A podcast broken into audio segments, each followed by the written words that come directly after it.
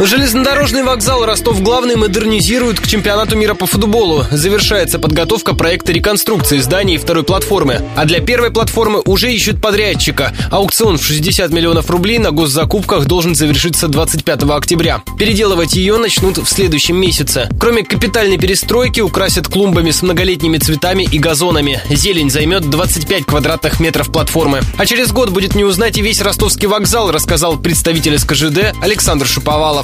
Запланировано обустройство касс открытого типа с электронной очереди, ремонт залов ожидания, благоустройство привокзальной территории и замена эскалатора конкурса. Это распределительный зал между платформами. Досмотровая зона будет вынесена в отдельно стоящий павильон, который построят на прилегающей территории. Эти работы не повлияют на обслуживание пассажиров.